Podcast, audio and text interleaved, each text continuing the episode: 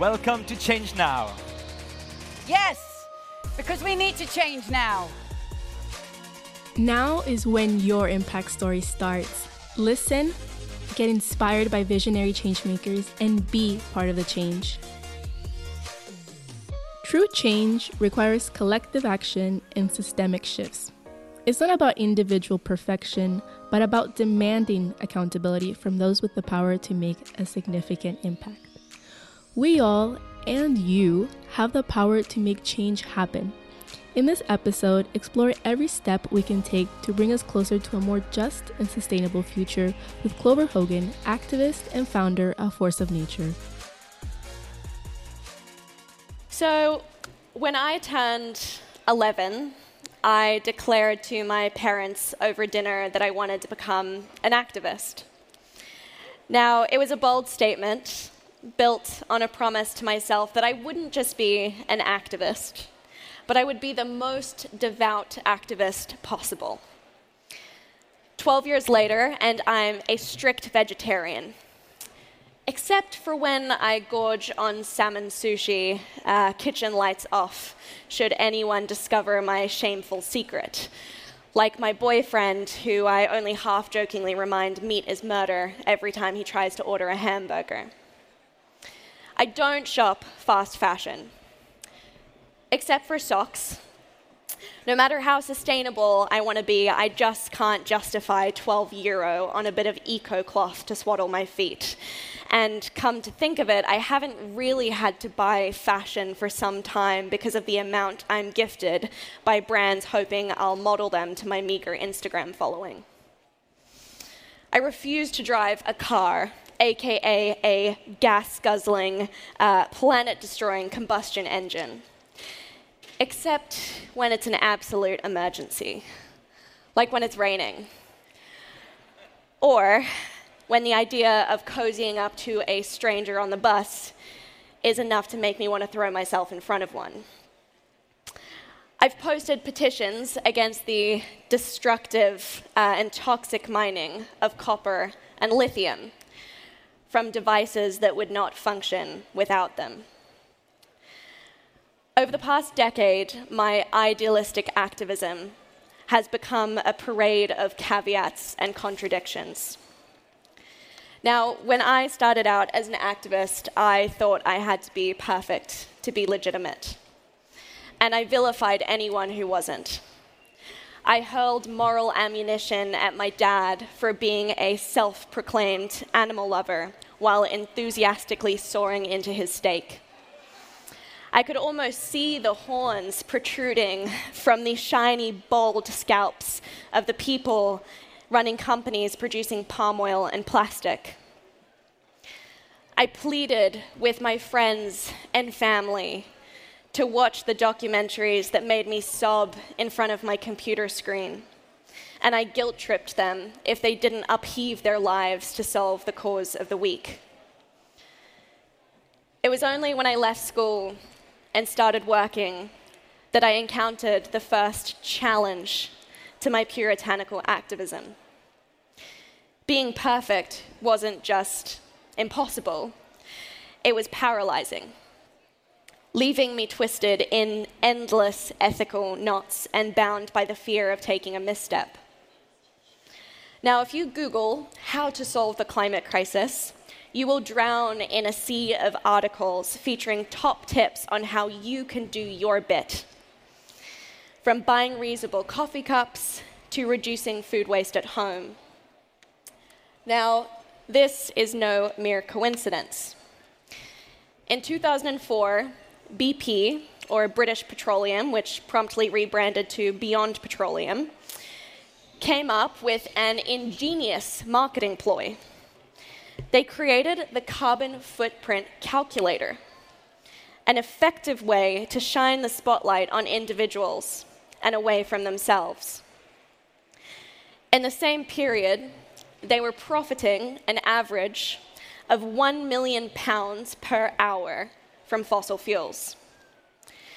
You may recall that just 6 years later, there was the BP oil spill, one of the worst environmental disasters in history.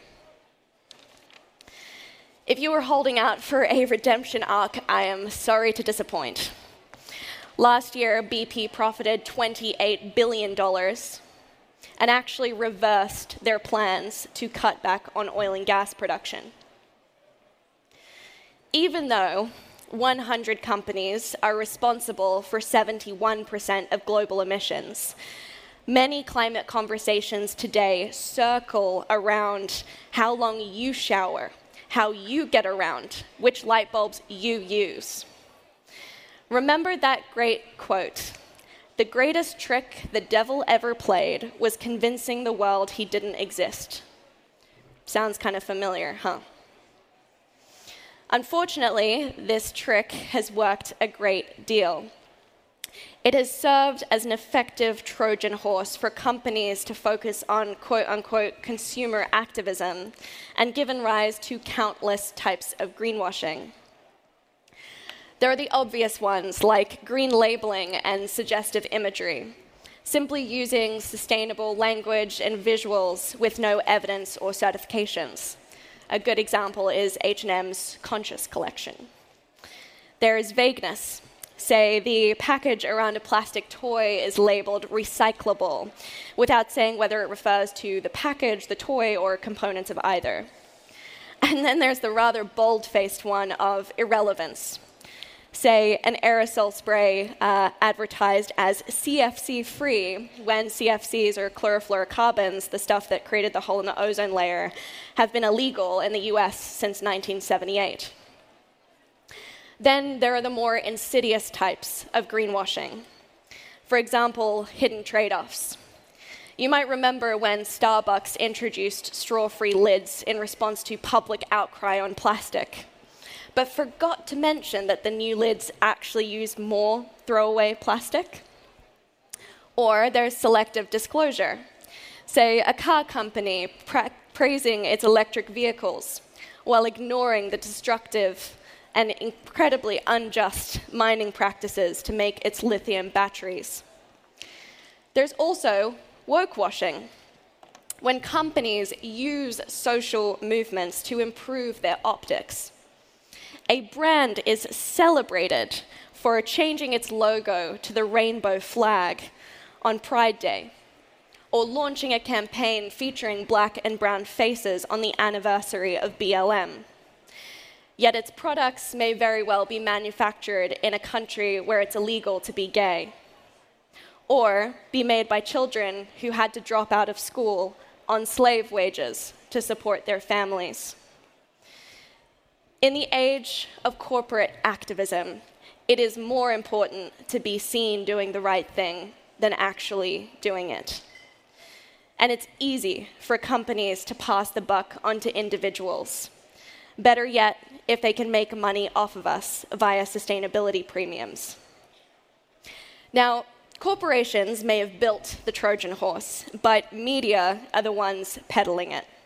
I'm going to cue a video here.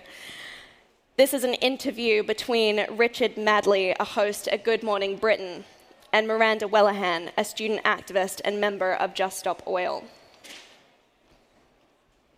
Your protest, by definition, massively imperfect. I mean, the clothes that you're wearing, to some extent, owe their existence to oil because they were taken in a car or a truck or a van to a shop, you know? There are so many ways that oil impacts on your life as a protester, but you don't acknowledge that. We're talking about crop failure by 2030. We're talking about people in this country right now in fuel poverty because of the prices of oil, and you're talking about the clothes that I'm wearing. No, listen, but this is so serious. To be fair, up to now, you've answered questions, but that's a complete avoidance of the question. What about the accusation of hypocrisy, that actually you owe your lifestyle just as much to oil as the rest of us? If we want to talk about hypocrisy, look at the government that has pledged for net zero by 2050. But they pledged for net zero by 2050, and now they're looking at opening 42 new oil fields, which will be releasing fossil fuels into the 2050s. That is a death sentence for my generation and for your children. Are you going to answer that question, or would you rather? How can we be talking about individual scale when we're asking the government to change, so we as individuals no longer have to be reliant?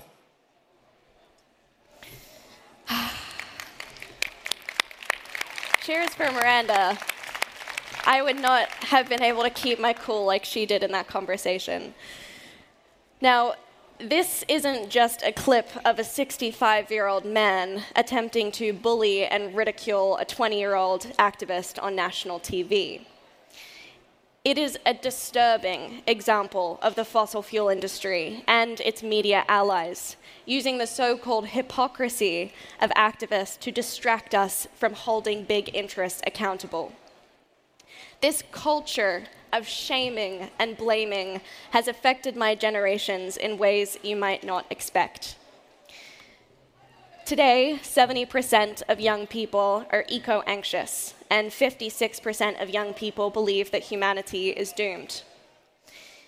Eco-anxiety doesn't merely stem from the enormity of the climate crisis, but from misplaced responsibility. Greta Thunberg was embroiled in scandal when photographed with plastic packaging on a train. A friend of mine made national headlines in the UK and received rape and death threats when she walked through a field of bluebells, damaging some burgeoning bulbs. I was branded a hypocrite by the CEO of a multi-billion-dollar aviation company for flying to COP21 as a 16-year-old. Many of us have learnt to deal with so-called trolls on the internet, and it's easy to dismiss them as old white men in need of therapy.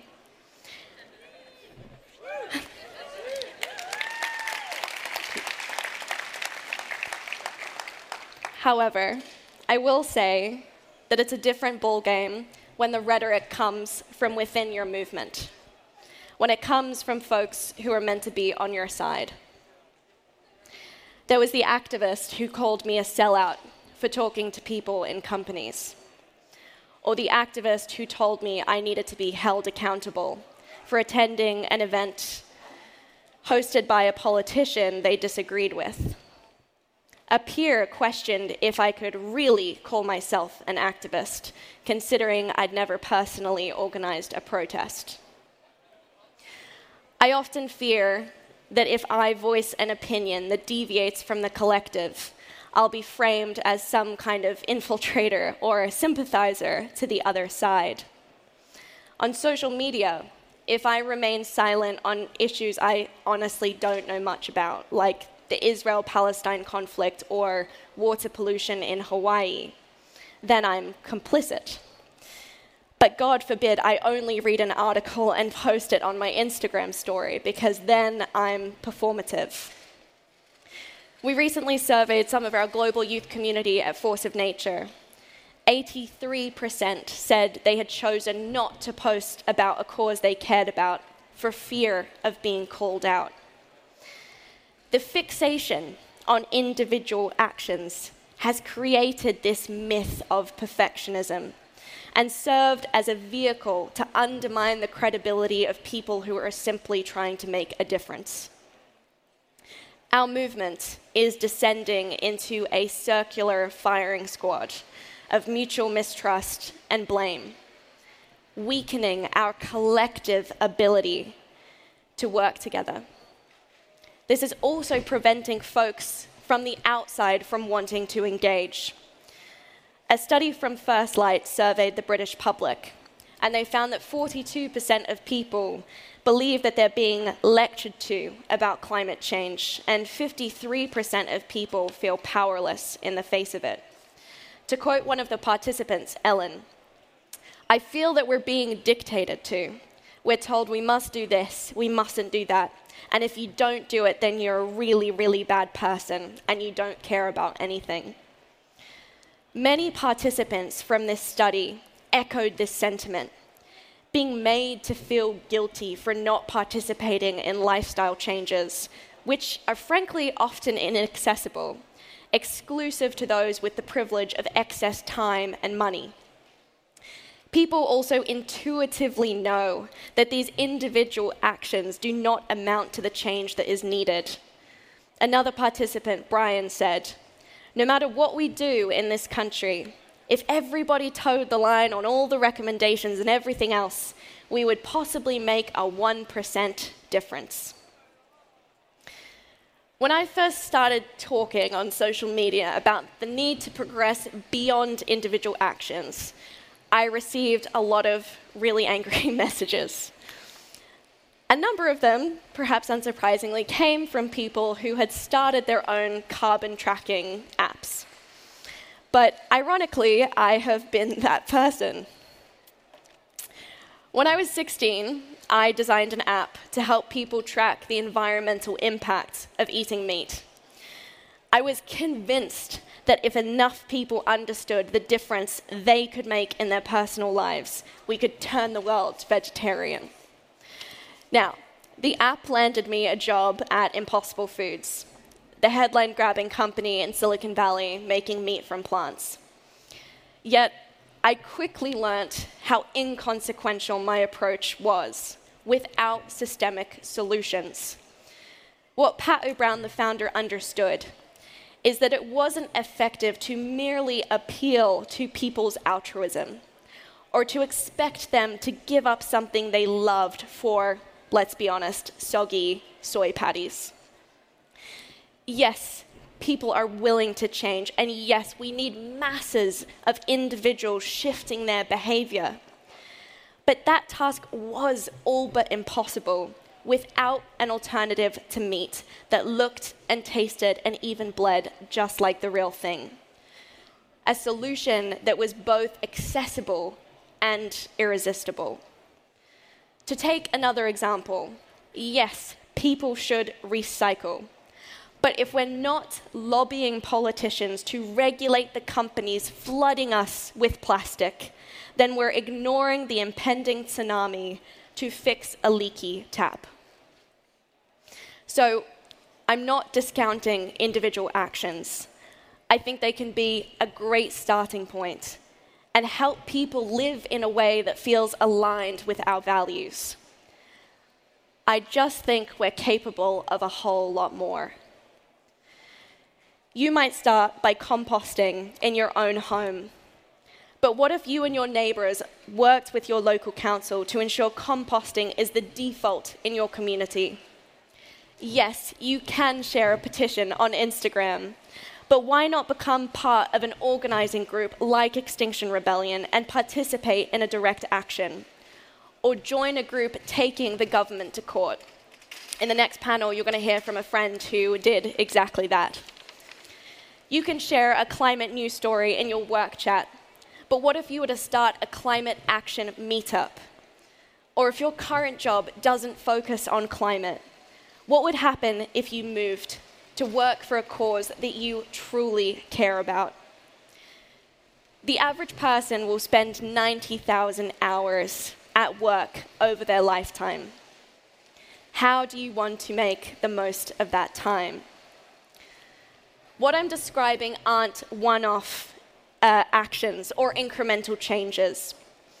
I'm talking about activism in its truest meaning of the word. People working together for social, political, and environmental change. I'll end on a quote from one of my favorite films, The Hunger Games. Before Katniss enters the arena for the second time, her mentor, Hamish, reminds her, remember who the true enemy is. Let us remember that the enemy is a system that reinforces inequality and injustice, a system that makes us complicit in mass suffering, a system that renders it near impossible to consistently do the right or responsible thing. So like the change makers who have come before us, the suffragettes, the civil rights movement, the Stonewall uprising, people power is the only thing that ever changes the world. We don't need 100 perfect activists, but millions of imperfect ones. Let us retire the myth of individualism and work collectively with hands joined and with courage in our hearts to create a world by our own design. Thank you.